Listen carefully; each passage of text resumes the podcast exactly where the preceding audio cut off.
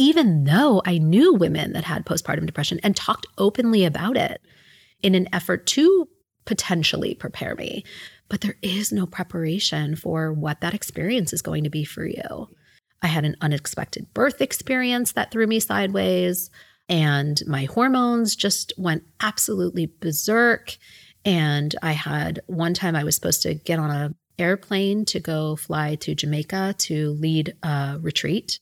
And literally the car pulled up in front of my house to pick me up and take me to the airport. And, you know, hundreds of women are counting on me delivering what I need to deliver at this retreat. And I couldn't get in the car. I was in a ball on the floor, rocking back and forth.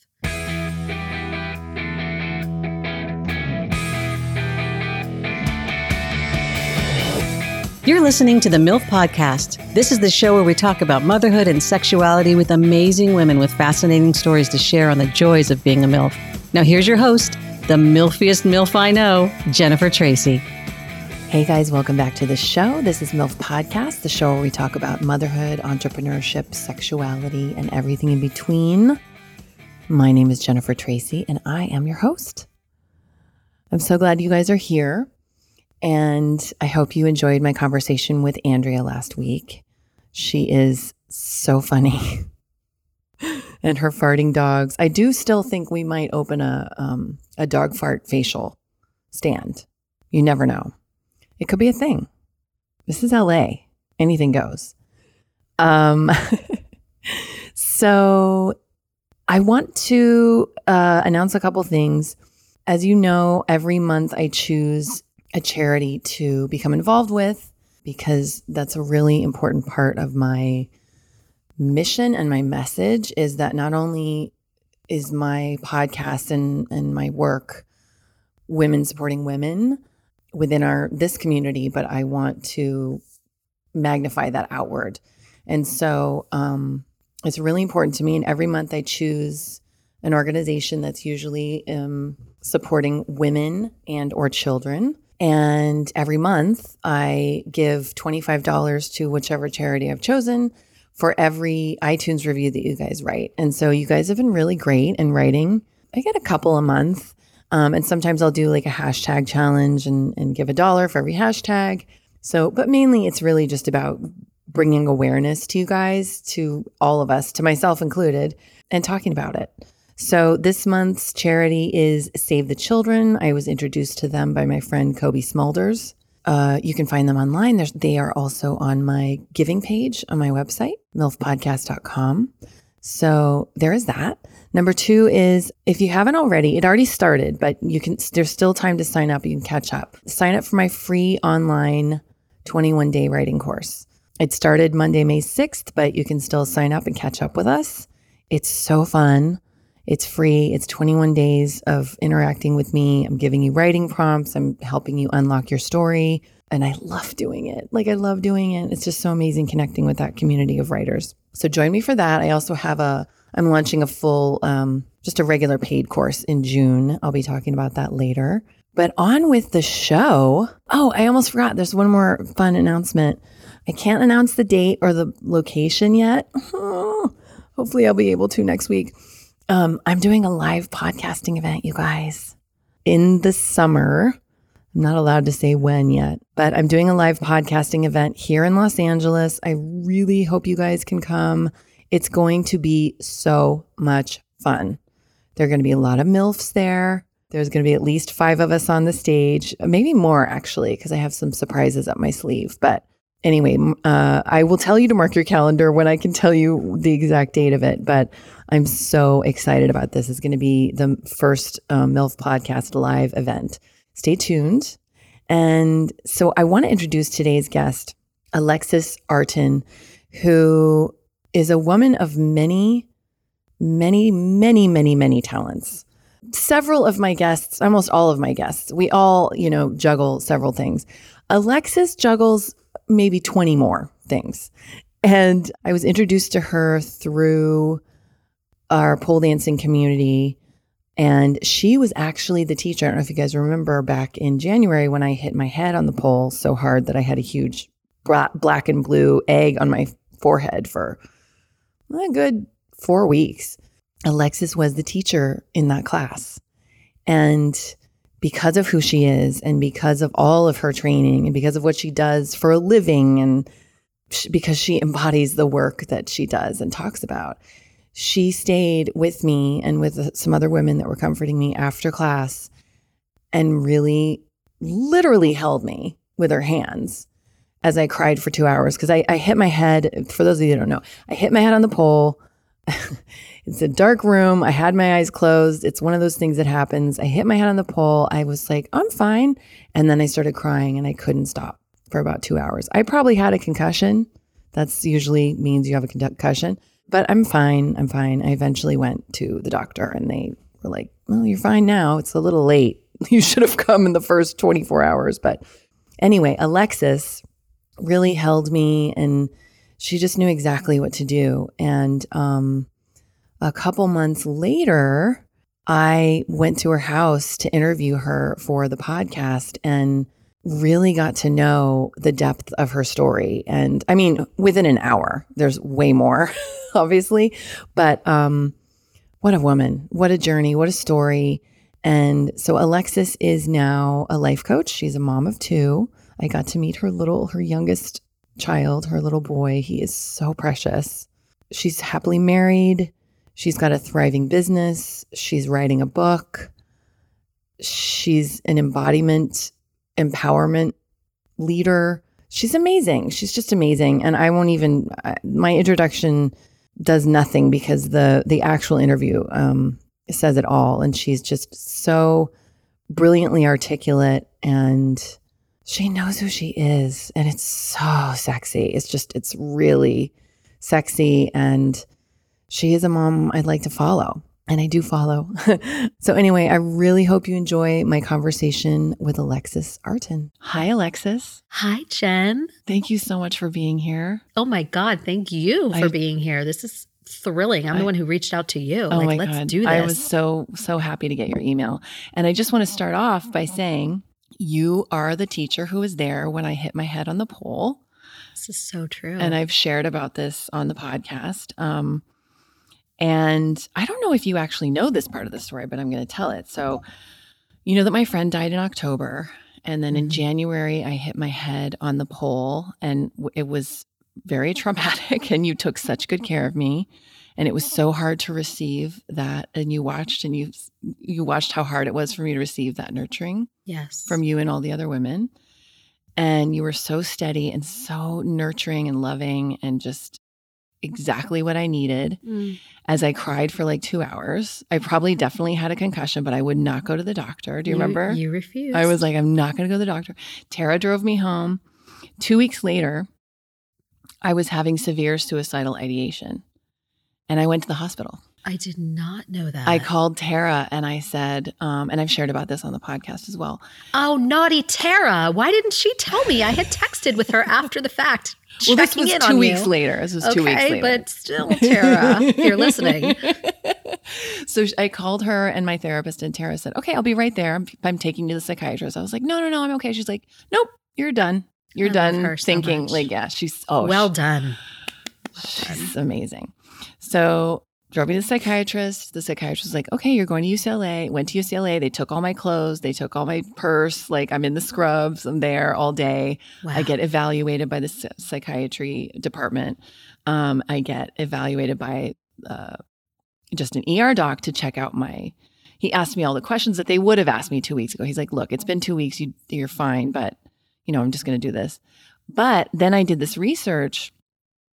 Head injuries can cause are, are directly linked with depression Mhm. and episodes like this. And isn't there like CTE where the football players that incur Oh. severe concussions over and over and over again end up later in life, some of them having this CTE diagnosis in What which they end up committing suicide. Yes, yes, yes. You're right. Yes. Mhm. So anyway, that was such a journey for me of like the point is the the circle of women that you are such a part of creating your community and our Mhm. community that I'm Mhm. lucky to be a part of now created such a nurturing space that I think it helped me in that moment. That plus like my whole lifetime of like being in recovery and knowing how to ask for help. But I was able to call and ask for help because I was suicidal ideating so badly that it was I was dissociated from myself. I was really thinking of like, oh,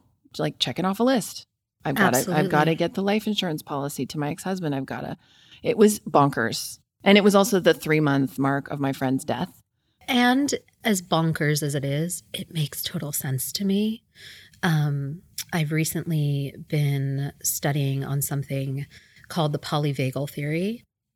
And it's talking about our nervous system and how there's this vagus nerve that regulates our nervous system in terms of flight or fight, right? And it talks about how any time that we incur any sort of trauma, be it physical or emotional, that obviously our, our primal instinct, right? Um, it's it's basically like a, a, moral imperative or a biological imperative, more to the point, um, for us to stay safe, and that's our nervous system's job. It's it's primal job, and so there's the sympathetic nervous system and the parasympathetic nervous system, right? The sympathetic is what takes us into, you know, fight or flight. And the parasympathetic, think of like a parachute, mm. you know, launching kind of lowers and slows down and softens that activation. Mm. And what's so interesting is that there are times when you can't fight and you can't flee, right? So think about maybe even when you're a small child and where are you going to go? Yeah. You're reliant on your caregivers. Yeah.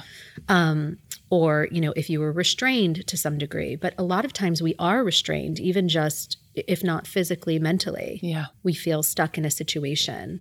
We kind of taskmaster ourselves in that moment to just freeze and deal with it. Yeah. Um, but when that happens in an animal, the body will feign death. Right. But when you're a human being, you have to regulate your nervous system. And if you're just so fired up and you can't fight and you can't get the fuck out of yeah, there, yeah. your body is going to do what it needs to do to get you safely out of the situation. And that's to dissociate. Yes. And it doesn't matter if it's just mere daydreaming or if it's to completely check out. Yeah. And create multiple personality disorder or yeah. anything in between. Sure. It's just about staying safe. Yes. That's how important staying safe is. Yes. And that's how intelligent the body is, Ugh. is to know what to do in that scenario to keep you safe. Yeah. Right? I mean, it's wild. Yeah. And to me, what happened to you was both emotional and physical trauma in that moment. Yes. Yes. Really, truly. Yes. And you had to go through the that process. Yeah until you were able to kind of reground and recenter back into your truth and that you're safe. Yes.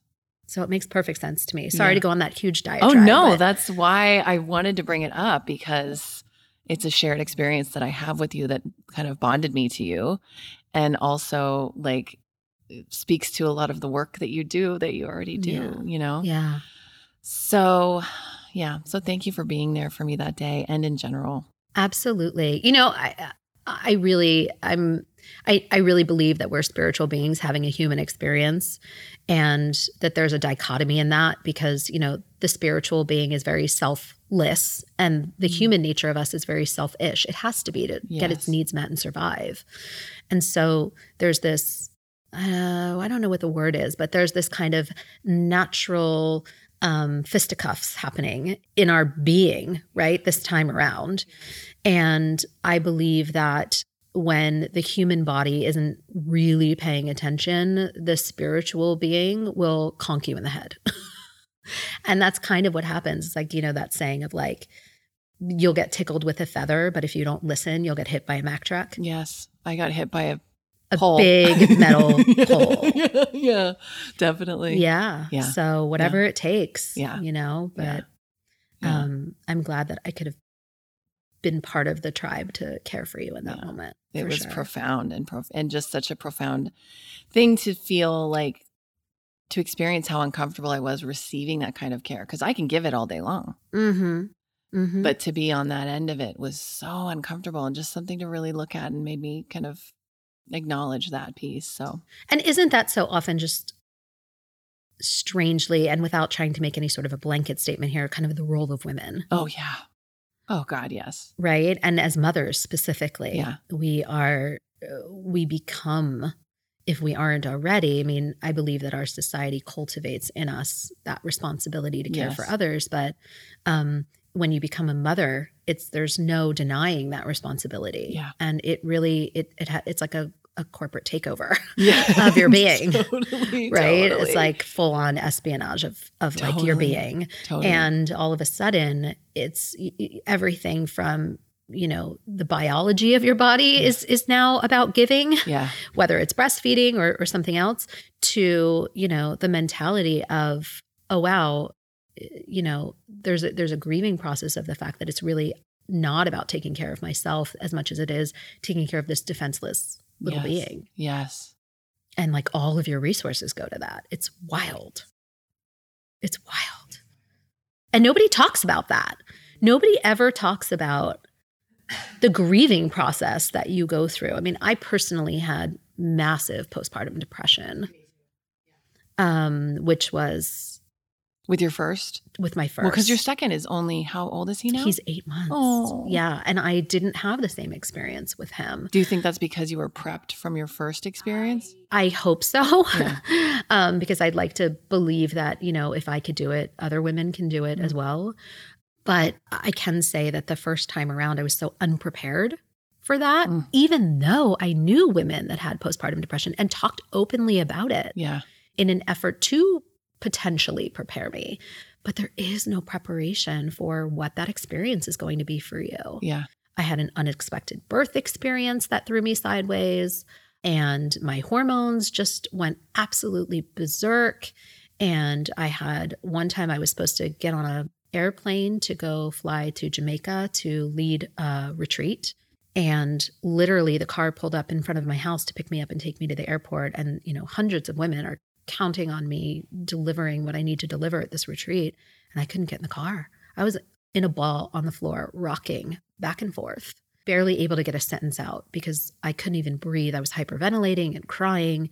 And I was in the middle of like a like a PTSD Yes. emotional breakdown. Yes. Um, and I didn't end up getting on the plane and ended up in a psychiatrist's office um, under, you know, emergency scenario because I couldn't pull it together to even take care of my son. Mm. And it was a really wild, wild ride for about, I would say, a year. I feel like it was at his first birthday that I started to feel some sense of joy Mm. and and real bond Yeah.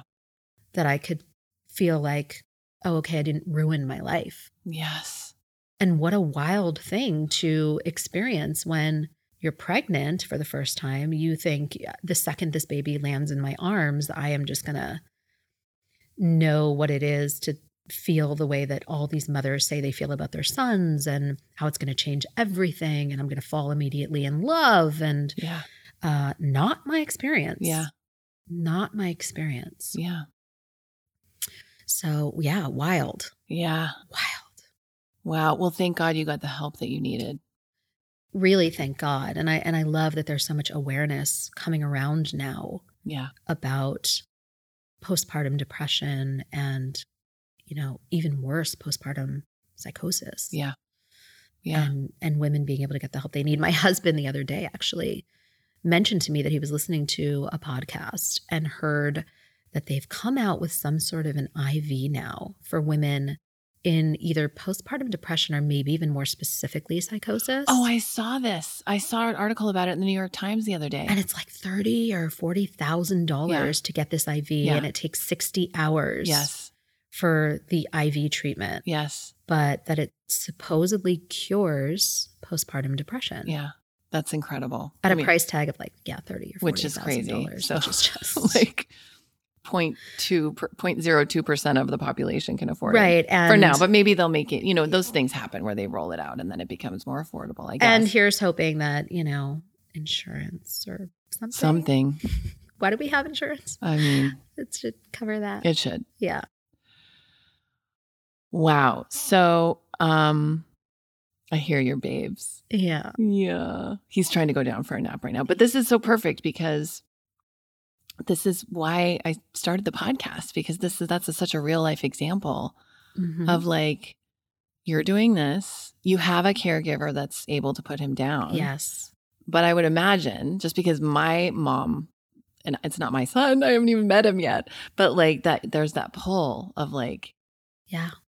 you know, but you got to do the work and you got there's just always a pull. It's always a pull Uh-huh. one way or the other. It, it really is follow my bliss or follow his. Um, is my, one of my mentors once said that to me, and that it's it is going to be the great challenge in the life of a mother, and uh, that makes perfect sense to me. Yeah. And you know that quote about it's your heart walking around outside of your body couldn't be truer. Yeah. Really, truly is my experience Yeah. of what it is to be a mother. And doubling down and now having two is, well, now my heart's going in two different directions at the same time. Yeah. Yeah. so, how do you keep up with that? Mm. Plus, follow your own bliss Yeah. to, you know, the change that you want to be or to create in the world as an individual. Let's talk about that. Yeah, let's do it. so, okay. So I know you as a, a movement instructor hmm um, and a woman in our community. And I also know you, um, I haven't experienced you as a life coach. I mean, I have in a way because of I just get to be around you and be in class and it just comes out of you. but But um, were you always in that arena? Like, what were you like growing up? What did you kind of want to be or oh boy, how long is this podcast? long, long? Take your time. enough. Take your time. Okay, well, I'll try to be succinct. So, I, growing up in Philadelphia, uh, where my parents and my brother still reside, although I'm trying to, you know, Get them out here. cast my Yes. my fishing rod and reel them over here. We're working on it. Um, I grew up there, and from the moment I popped out, is from what I understand, from what I, I'm told, I was, you know, as a star is born. Yes. And I was just a natural actress, performer, dancer my whole life, singer, writer, creatrix, maven, woman. Uh, always beyond my years intellectually. I used the word hematoma when I was five instead of I have a boo boo or an I owie. have a hematoma. Oh, that's so cute. really, truly.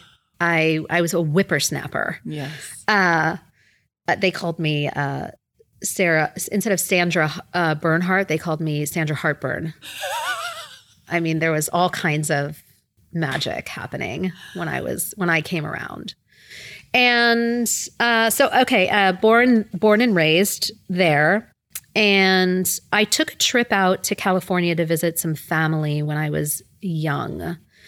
Uh, and I absolutely loved it and had made the decision at that bright young age of maybe six that I knew that I wanted to to move to Hollywood and be an actress. Yeah. I mean, it was the deal had kind of been sealed at that point. Yeah.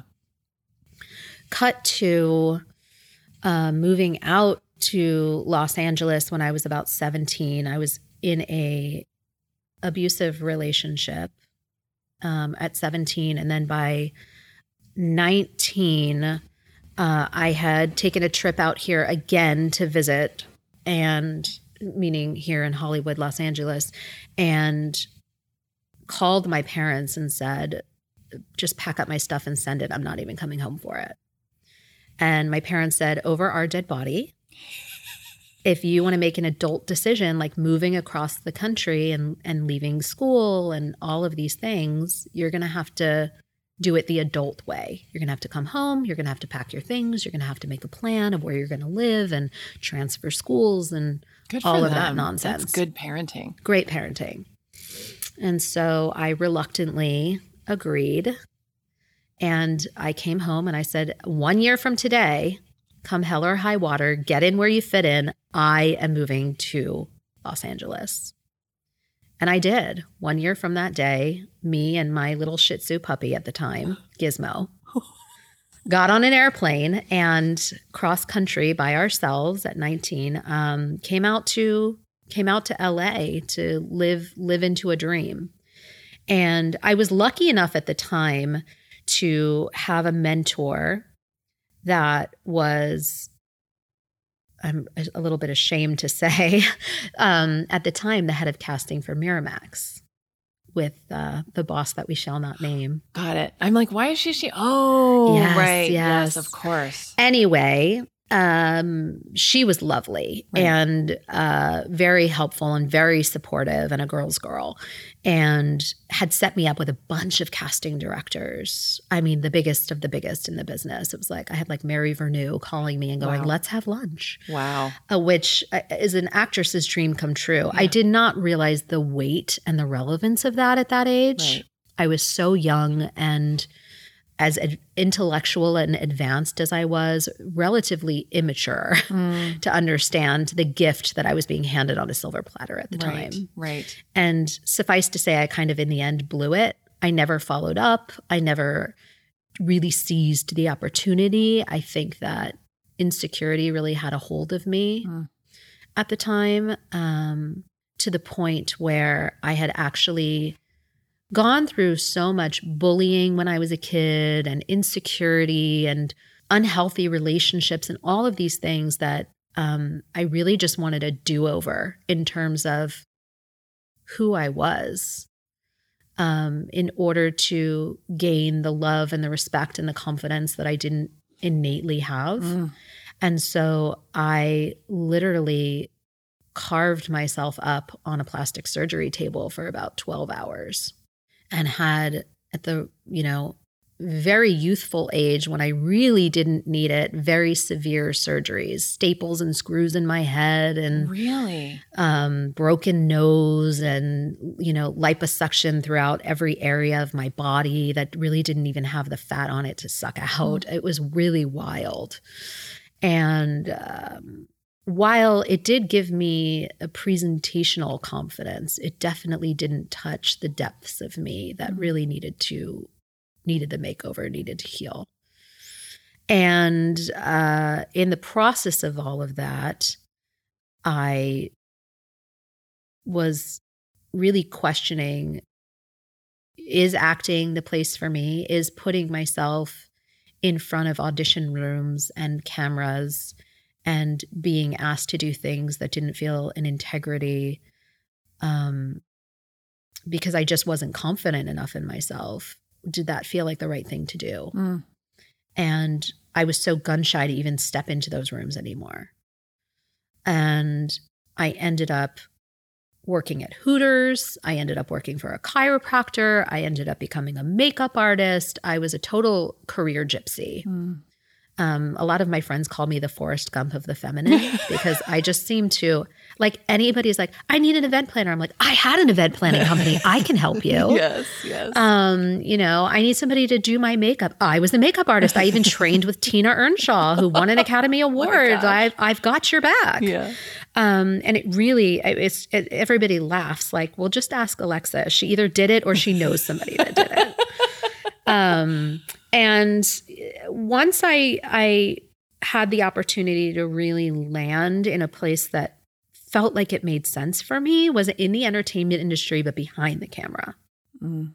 And I was lucky enough to have a lot of really great opportunities. I always seemed to be in the right place at the right time. So I was an executive assistant to A list celebrities. I was able to be a producer on the number one hit show on Comedy Central. I was on the number one comedy tour around the country that year. We were making movies with Ben Stiller and Forest Whitaker and all of these incredible talents. I was then working uh, at a management company for a whole roster of A list celebrities and getting to manage really brilliant careers alongside some really talented teams behind those artists.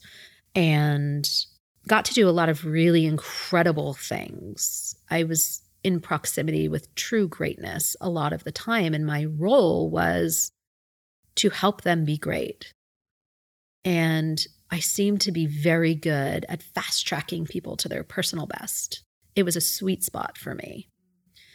And, And you were young. You were I was in your really 20s. I was young. I was in my 20s and you know traveling on private jets with these totally amazing people and I'm both starstruck and at the same time having to protect them from other people that were starstruck and either trying to take advantage of them or or anything of that nature and really trying to structure a trajectory for them to maintain that status of celebrity and achievement and success in their chosen careers because they're just human beings too.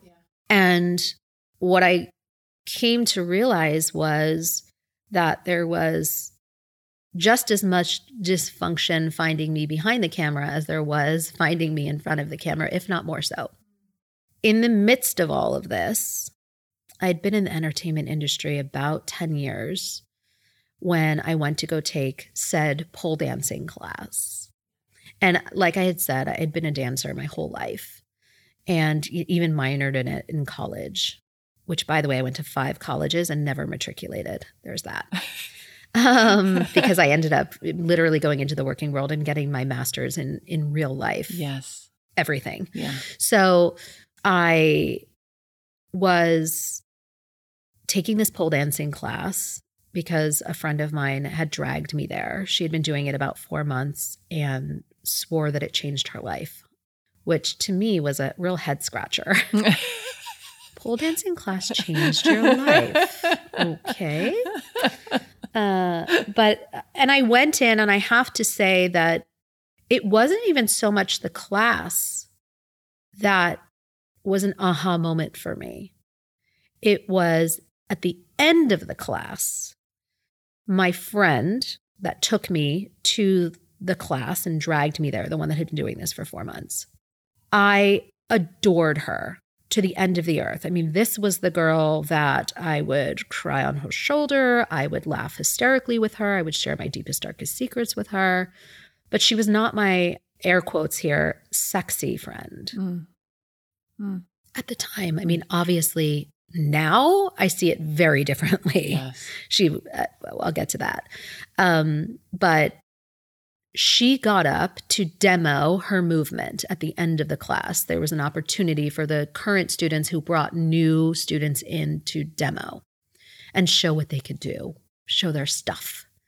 And within five seconds of the song coming on and her starting to demo, really just what that means to me now is move within the grace and integrity of her body, the truth of her body and her eroticism and her sexuality. I, the whole world, I think, just flipped on its axis. And I went, oh my God, not only is she no longer in the box of my, you know, lovely but unsexy friend, she's actually the sexiest thing I've ever seen Yes. on two legs. Yes. And if that was a lie that I lived under for so long, Mm. if that wasn't true, what else wasn't true Oh, that I had ass- assigned myself to Yes. my whole life? Wait, say that again because I messed up the soundbite. That's going to be a great soundbite. If that wasn't true, If that wasn't true, then what else wasn't true? What else had I assigned myself to in my life that was a lie? What? Brain exploding Yeah. all over in a million yes, pieces yes, and never going to come back together again the same way. yes. And I mean, I literally pushed people out of the way when the class was over to be the first person to get to the front desk. God forbid there wasn't enough to go around. I threw down my credit card. I said, "Don't even tell me. I don't even want to know. Just just ring it up. Whatever she's got, I want it." Because I had always thought I was the sexy one. I really did. I was like, I go to the club and I do my thing and I whip my hair around and like I want my tight jeans on with my liposuction body. I am the hot girl in the club. And then I realized, oh my God, I'm a total fraud. And uh, teach me how to do it right. I just want some of that. Mm. Wow, that looks like confidence melting in a body. bring it. Yes. And so I started taking class. And it's funny, I've been listening to other podcasts of yours and I've heard people talk about their experience of of finding this movement and and what it did for them and I giggle because every time I always hear how everybody falls in love with their first teacher. Well, me too. Total girl crush. I mean, just massive girl crush on my Yeah. teacher.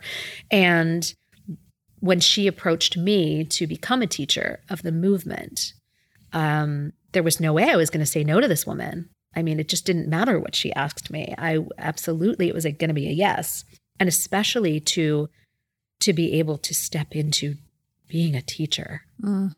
Oh my God, what an honor! What an opportunity! What a privilege! Mm. Really, is was how I viewed it.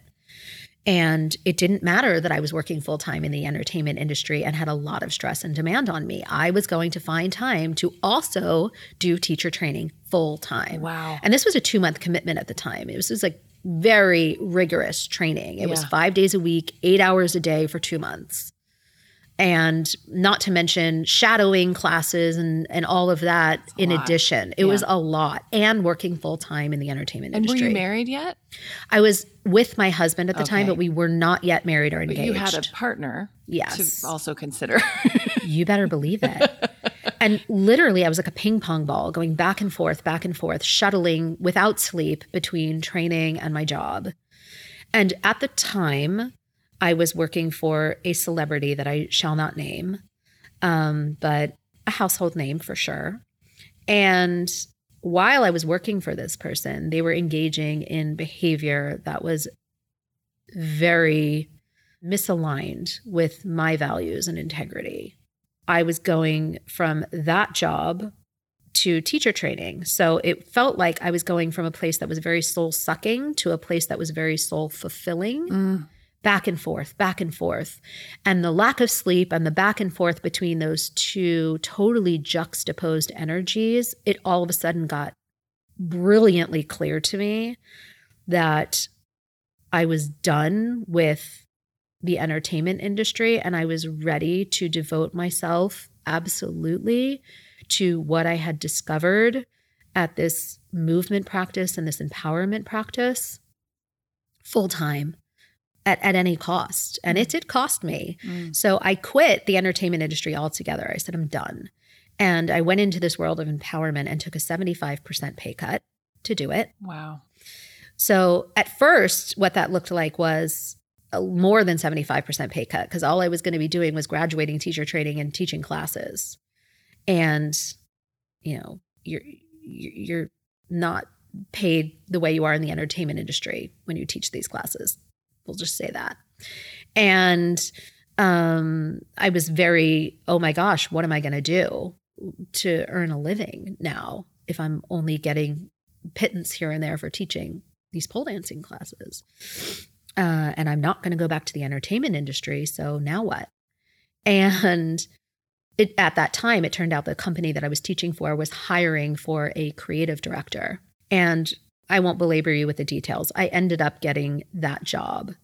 And I was both the creative director at this company as well as a teacher at this company, and eventually became a master teacher and then became a trainer who was not only teaching teachers to teach, but teaching teachers to become master teachers um, and building up the events portion of this company to be really successful in cultivating transformational journeys for women.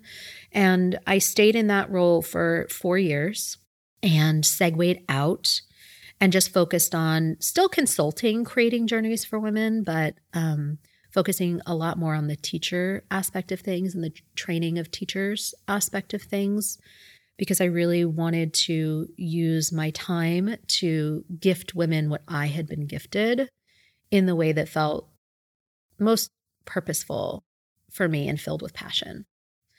And through all of this, I started working with a coach because I had been in therapy since I was five. And Ever since the hematoma. uh, really, truly.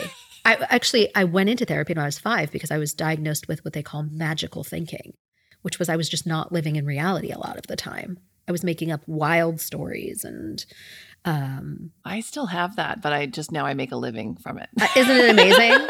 it's amazing. I mean, what a gift, Yeah. right? I mean, why is that a, a clinical diagnosis? Shouldn't we be celebrating this? right, right, right. Um, but I guess it was a problem because I think I had said at one point, like my dad was beating me with a rubber hose, but Oh, I think I only said that because he wouldn't buy me a puppy. So I think I think it was a little bit slightly naughty and Slightly, um, Alexis. a little bit worrisome. Like when my they tackled my dad when he came to pick me up at school and interrogated him.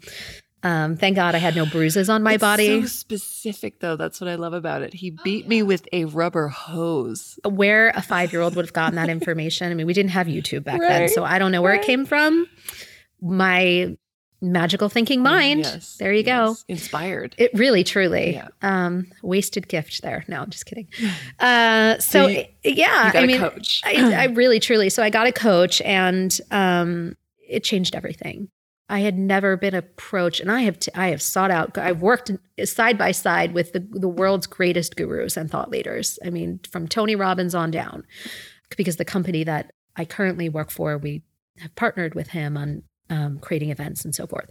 And so I've really I've I've had the privilege of working alongside Marie Forleo and uh, you know the, the great minds of empowerment of our time. And um, I have to tell you that coaching was of anything that I've ever done the biggest game changer. It really there was no hierarchical diagnosis of what was wrong with me from a psychologist or a therapist. And I'm not knocking them. I think that they're highly valuable and I worship that world. I really think that it's super helpful. So I'm I'm in no way comparing. But I will say that for me, the results that I got from coaching far outweighed anything else from meditation courses to um, therapeutic endeavors, whatever it may have been. It was really coaching that shifted everything for me. And I finally was able to achieve what I had been seeking my whole life in plastic surgery and in therapy and in my movement practice.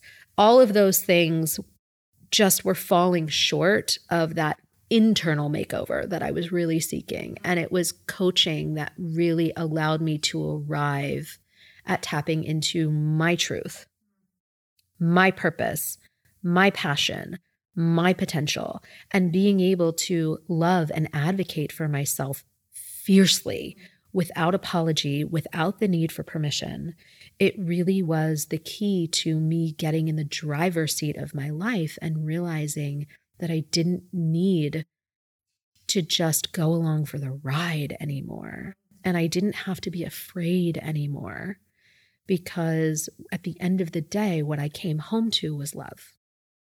And it was the love that I was able to give for myself, which is really what I was seeking all along. You know, I had just internalized all these voices in my life to keep myself safe.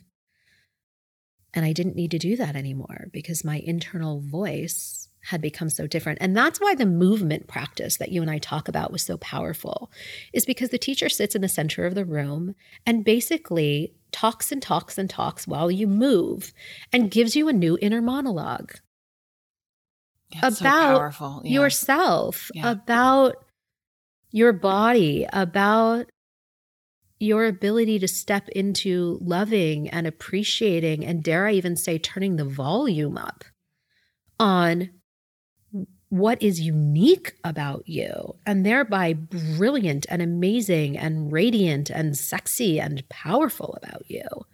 and right? unmatched by anyone else's body. Totally. I mean, that's the huge, that's the huge thing of like, if people ask me about the class that I take and do you still take it? And what, you know, what do you love about it? Like, it taught me not only to see the beauty in myself, but to see the beauty in every single woman that I come across, like genuinely. Because it's no longer a competition and she's no longer a threat. She's a reflection of you Yes. and your beauty and your power. When there are no mirrors in a classroom of movement, who's your mirror? Your sister across the way. If she looks beautiful doing it, so do you. and vice versa. And she'll let you know. And your body is so heightened in her senses that she will feel that awareness. She will feel that gaze. She will hear and receive the vibration of applause and screaming and yelling for what is so magnificent about you just being in your truth without apology and you know quote unquote crushing shame um and so it it it really is something that women don't have in our current culture. It's just not woven into the fabric of a patriarchy that we are living in. And it then becomes a question of well how do i bridge the gap of feeling that way in the safety of that classroom and walking it out into a world that doesn't create that same safe space for it. Forget celebrate and elevate it right? But just even hold a safe space for it. And that's where coaching really came in for me was this is how you walk it into your life on a daily basis. This is how you don't need to be inside of a particular four-walled space just of women and a, a teacher who is a master of creating that space for you and validating you and acknowledging you and giving you the tools and the resources that you need in every moment to cultivate that experience. But really walk it out into your life and be solely responsible for it and know you got it. Like, I've got this. I've got this. Yeah. Yeah. So you got this life, life coach was what you started working with? Okay. And a woman? A woman. I, I'm totally going to give her a shout out. Her name is Barb Wade. She's been doing this for 20 something years. She has her master's in spiritual psychology um, from, From the, university from? USM. So good. A- amazing. I mean, she really is brilliant beyond brilliant. And I really related to her because she was a high achiever. She was an actress. Um, and I mean, of all the things that she did, the one that really just stops my heart is she was on Saved by the Bell. I mean, come on. Yeah. I mean, That's all over my walls when I was a kid. Oh, yeah. Zach Morris, get out of here.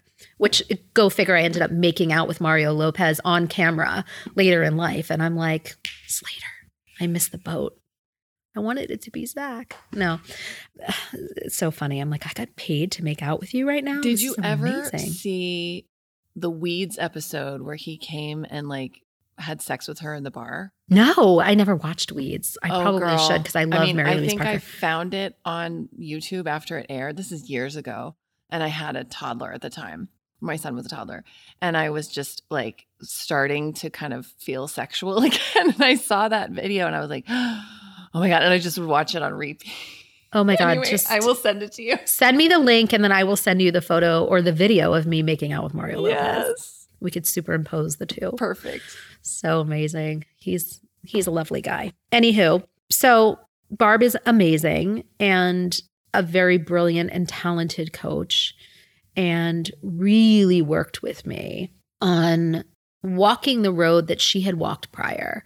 So, yes, she was an actress, but then she had this similar experience to me of saying, you know what, being in front of the camera isn't serving me. I'm going to go behind the camera. And and long story short, she ended up being one of the core first round of people that started DreamWorks and was working under Steven Spielberg and, you know, Mr. Spielberg and um really had this very high powered career and was on a trajectory to the stars and yet came to this realization to this deep deep truth that she was in burnout and there was something deeper that was being missed a purpose a calling. Um, she was just you know definition of insanity doing the same thing over and over and expecting different results and not getting them. And she took a sabbatical and during that sabbatical was taking courses at usm and just had this aha moment of this is it i can't go back and she left a very coveted position at dreamworks to become a life coach I love that. and the lives that she has changed since i i can't even imagine if she had chosen not to do that Yeah. I'll just speak for myself if Mhm. she hadn't chosen to do that and i it's really kismet that i have a mentor like her to to really truly help me in my healing journey because as much as our movement practice don't get me wrong provided a lot to me it was definitely a doorway to self-love Yeah. it didn't give me everything that i needed Sure. to really arrive at having all the tools that I need to go, I've got this. I Mm. don't need anything outside of my skin any longer Mm.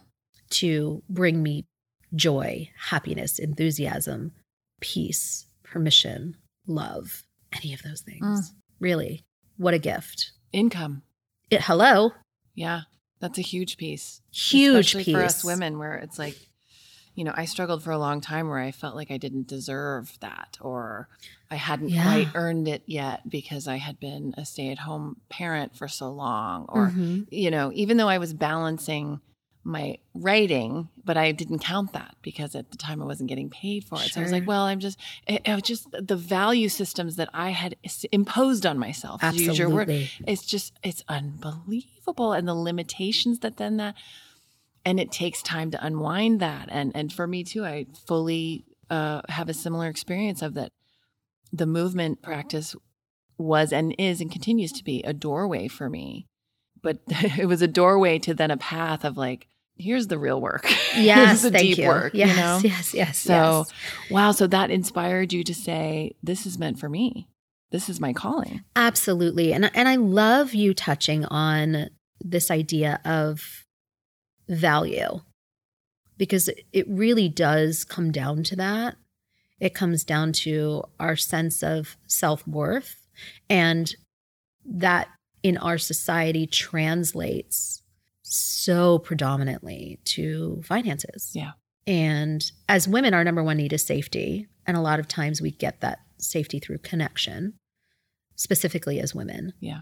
But we also get that in our culture financially, even though some people, a small majority, a small minority of people actually say that they value a life without material objects, items. That's where real freedom lies. Other people would feel the opposite. And that's the majority of people. Yeah. There is such an emphasis in our culture on money being the most quote unquote valuable mm, resource. right Although there are more resources, there's time, there's energy, there's emotion, those are all resources. Yeah. And there's an emphasis on money being the most coveted resource. What we forget is that money really is just a form of energy.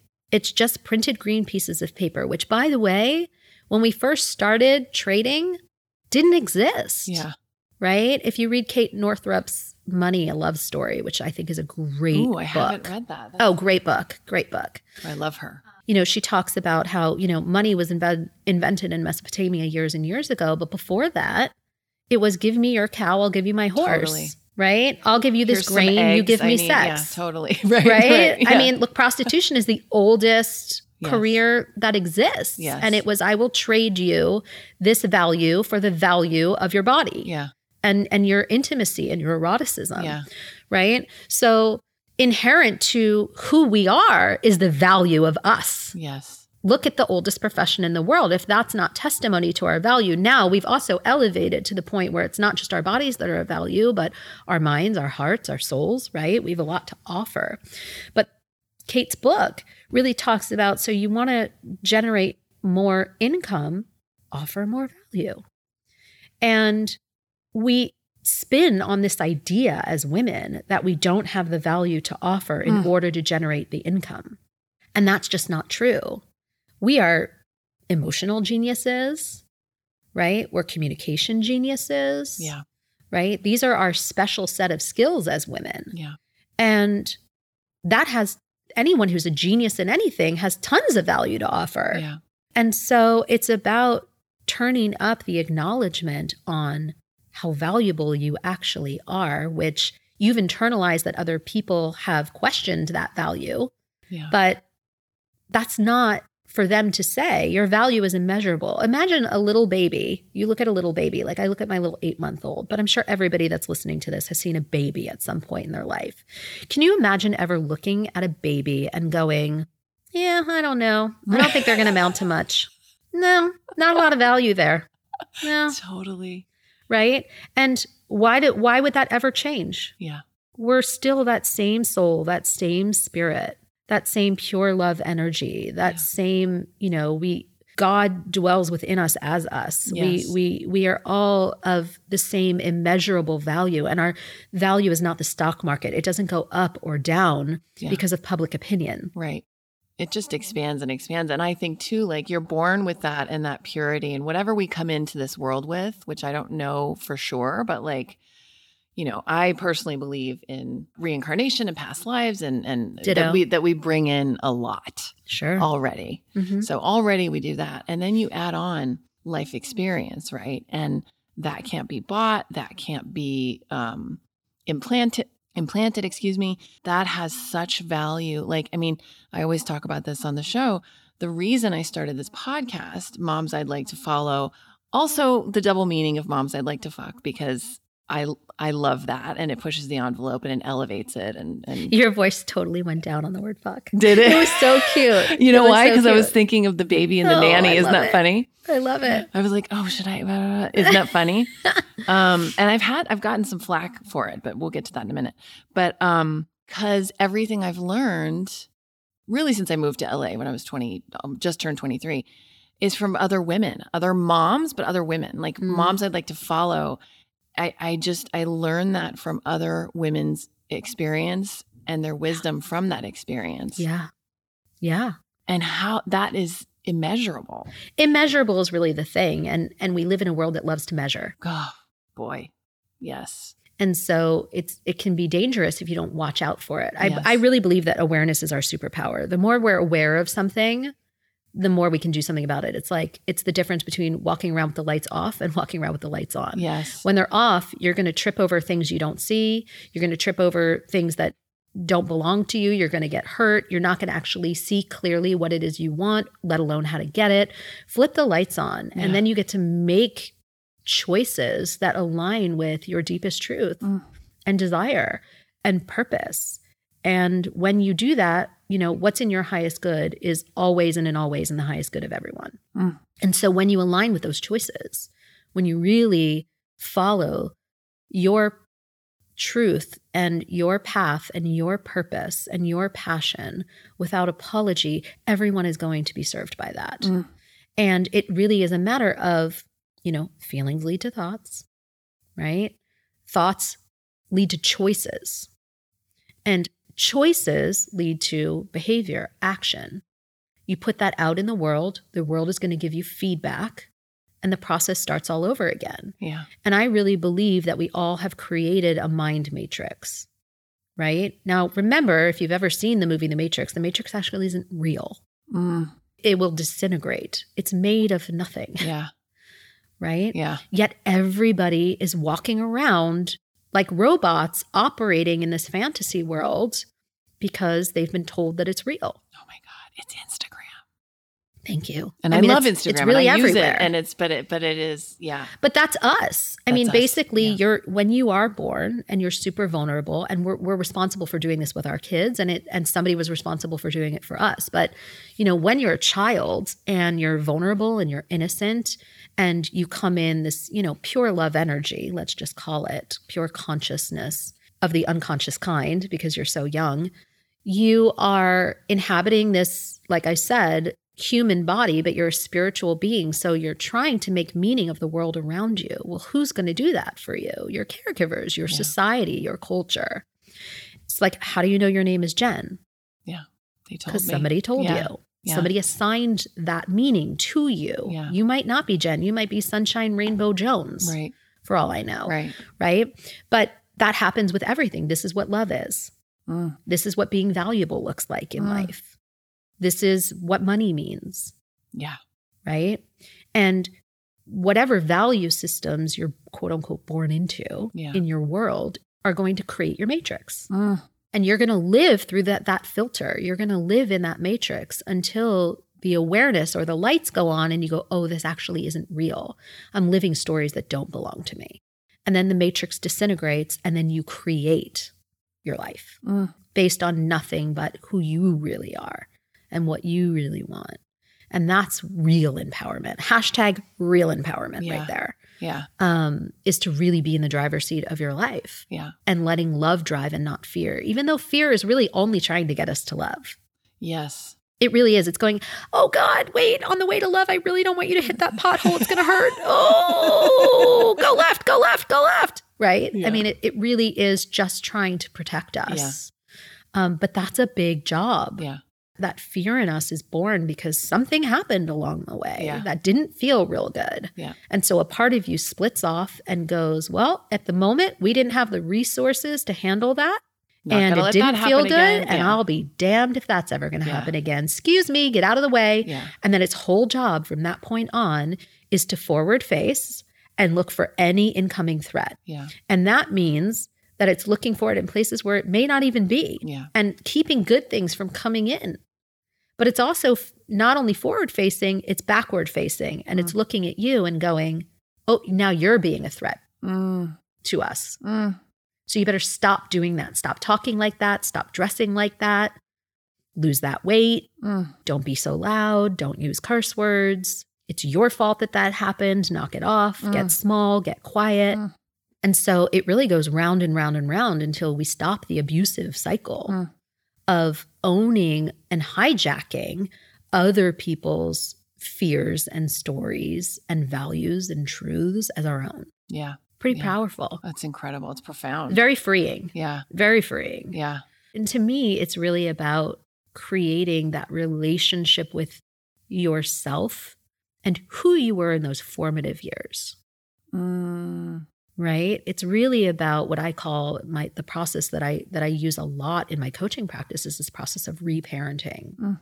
And it's about going back to that child who who created that matrix, who adopted and this these stories and hijacked those values and squeezed themselves into like a square peg in a round hole, a very uncomfortable truth that Yeah. doesn't fit them. Yeah. It's like wearing a dress three sizes too small. Yeah. It's uncomfortable. Yeah. It doesn't belong to you. Yeah.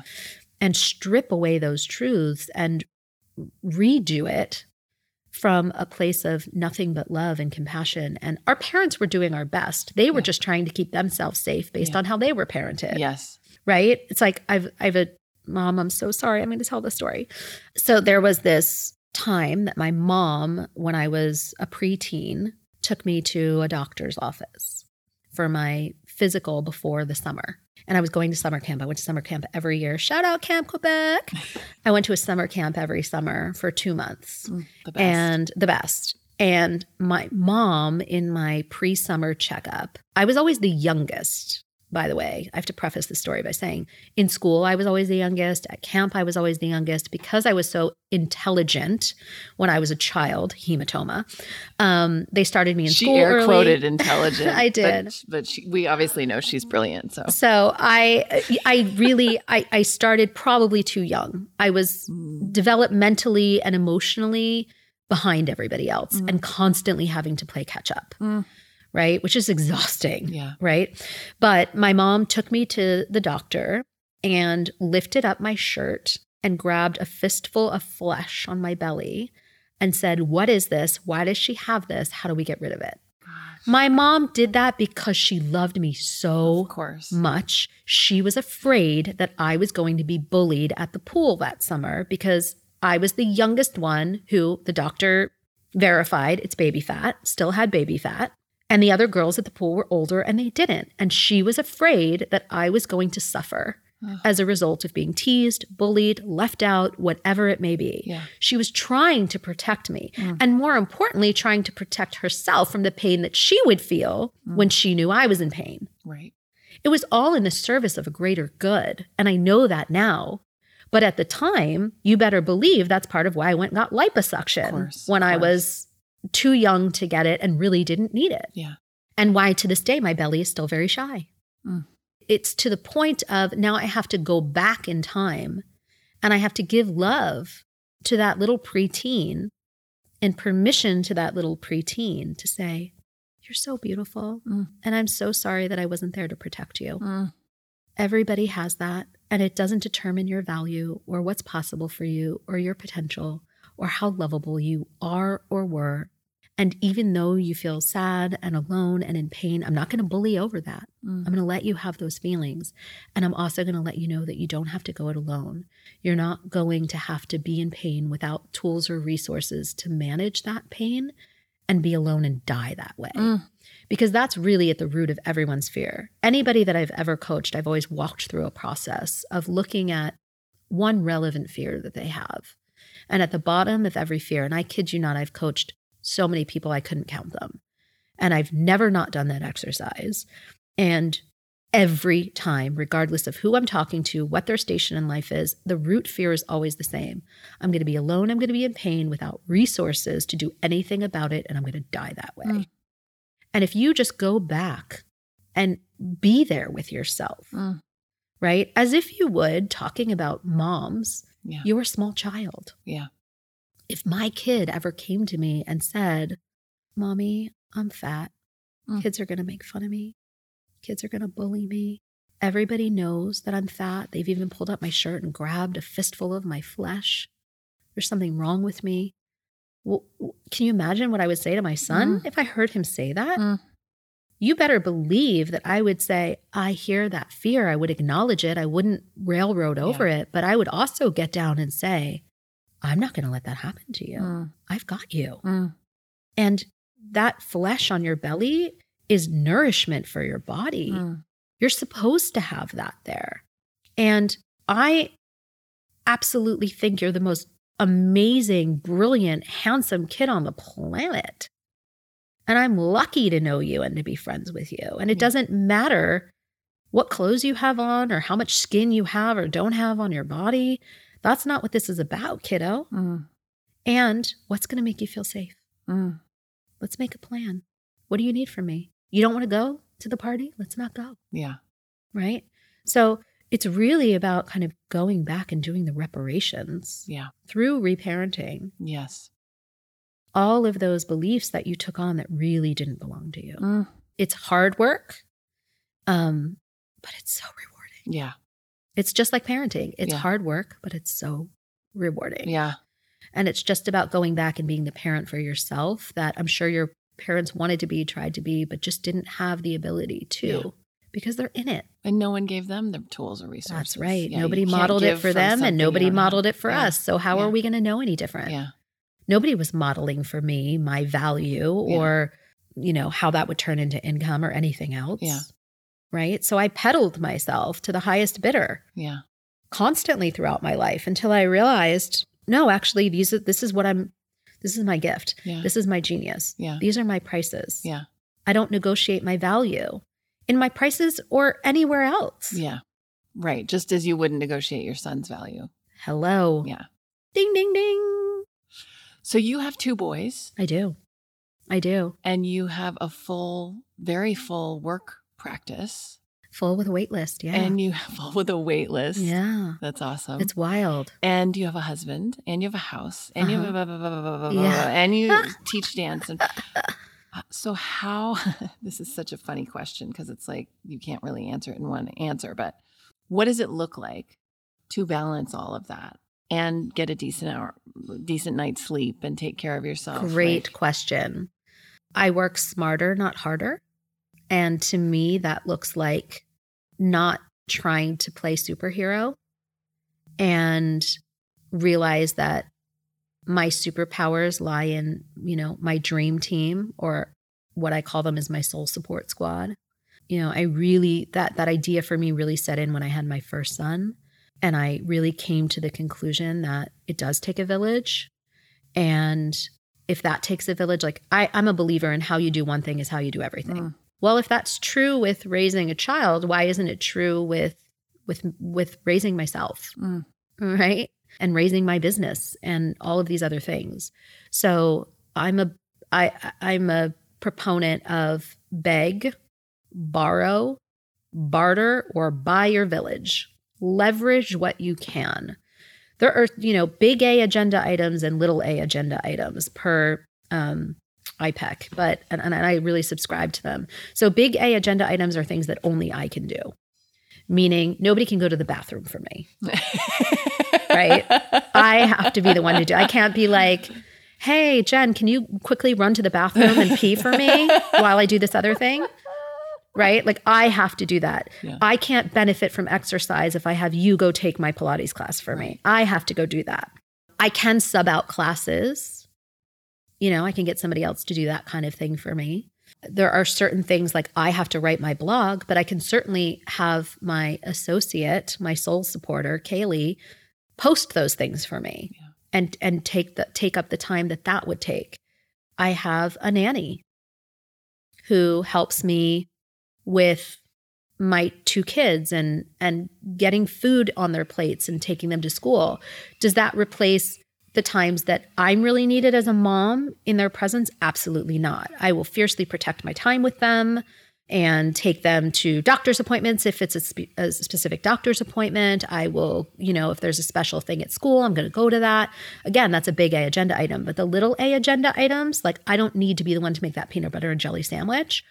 I will leverage that. Yeah. And I've really kind of beautifully done that in my life. I have created a dream team. Mm. And I believe that anybody that, you know, really wants to make the most of the resource of their t- resources of their time, energy, money will leverage Mm. things.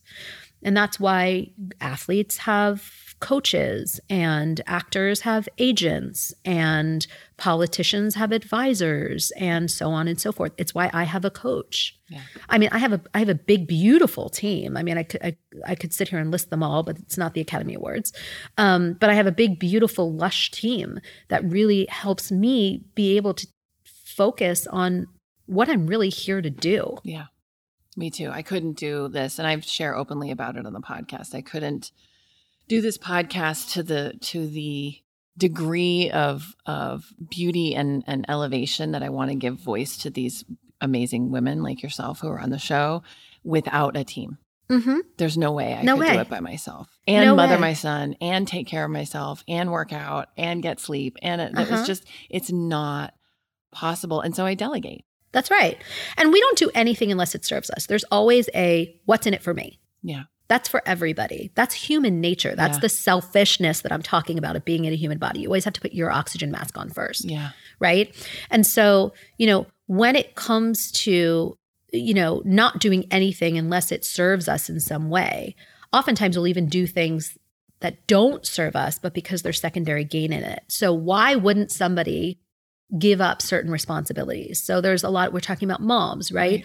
There's a lot of moms that just won't give up the control Right. aspect of, no, Right. I have to be the one to do this with my Right. kid. Right.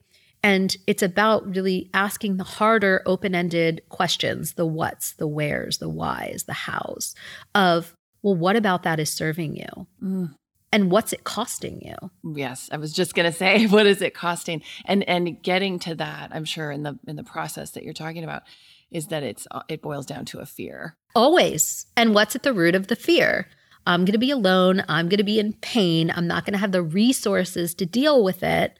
And I'm going to die that way. It really is at the root of every fear. I know people probably are like, that's a little bit of a stretch, but I promise you, Oh, yeah. if you were to ask enough questions the Yeah. right way at the right time, you would get to the truth. Yeah. And um, it, it it really is all in an effort to stay safe. Yeah.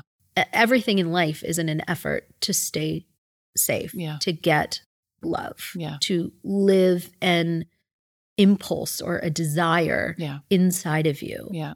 It's about doing the deep listening, which again is why, you know, I was listening to the podcast that you did with uh, Christina Grants, and she was talking about how her movement practice gave her the space and the permission to do a deep listening to herself that she hadn't had the ability to access prior because she didn't have the tools or the safe space or whatever else. And it really is premise of my my private practice is you're the expert on you. Yeah.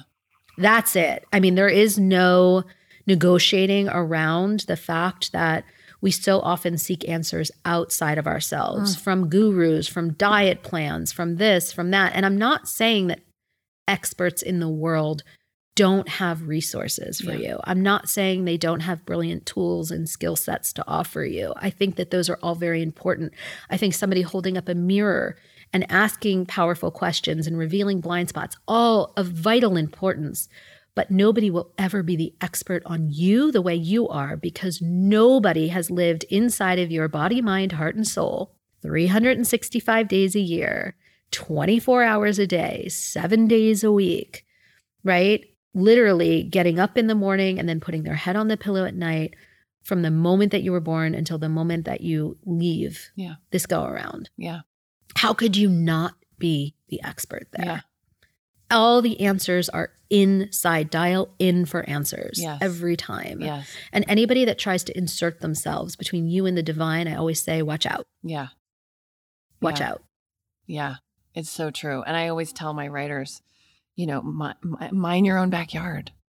Stay in your lane. Yeah, Boo. the answers are all in your backyard. Like, Yeah. don't you don't really have to go that far. Like, what in your if it's a fiction writer, even easier. It doesn't have to be like what in your experience is informing this feeling that you have to write about in this character, in this scene, in this Mhm. story. hmm It's all right there. How is somebody else going to tell you what's true for you? Yeah. Or what It- your story is. Exactly. And I really believe that specificity is such an important piece of that. Huge. you know, because I can't get in my car. I said this on a webinar once and I was like, oh, that was actually really good. Uh, that you can't get in a car and type into Waze, you know, I don't know where I want to go, but take me. right. Exactly. Yeah. right? I mean, you know, or you could be like, well, I want to go over to Venice, but I don't know where in Venice. It's this place in Venice, but I don't know where it is. Well, good luck. Yeah. right? Like specificity Yeah. is everything in getting anywhere Yeah. that you desire to go, Yeah.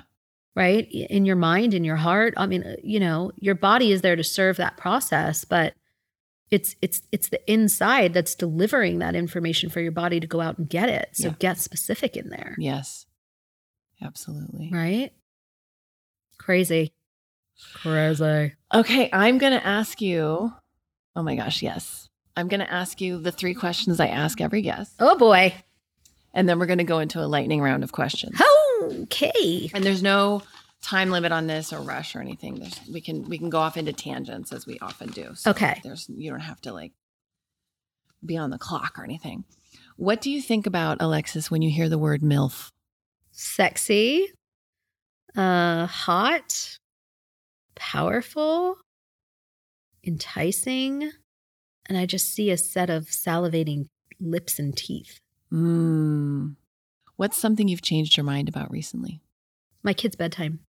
In what way? It seemed like he was maybe going down a little too early. And so we pushed it, and now it feels like maybe it's a little too late. So I, I'm changing my mind again, yeah. and I think I'm going to meet in the middle. Yeah. Yeah. Good. This is the your older child? Yeah. Or both? Okay. My older. How do you define success? really living in alignment with my values and not compromising on them Mm.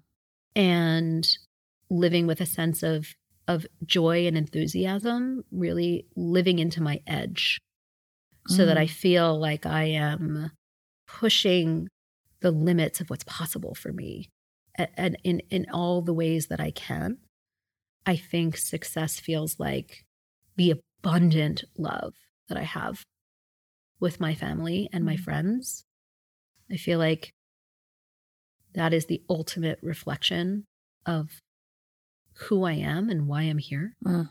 Success to me looks like creating freedom in my life where I desire it.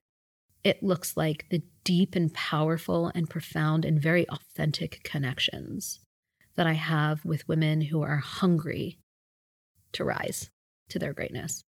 I just got chills. Okay, lightning round of questions. Lightning, Ocean or desert? ocean, Favorite junk food? mmm, french fries.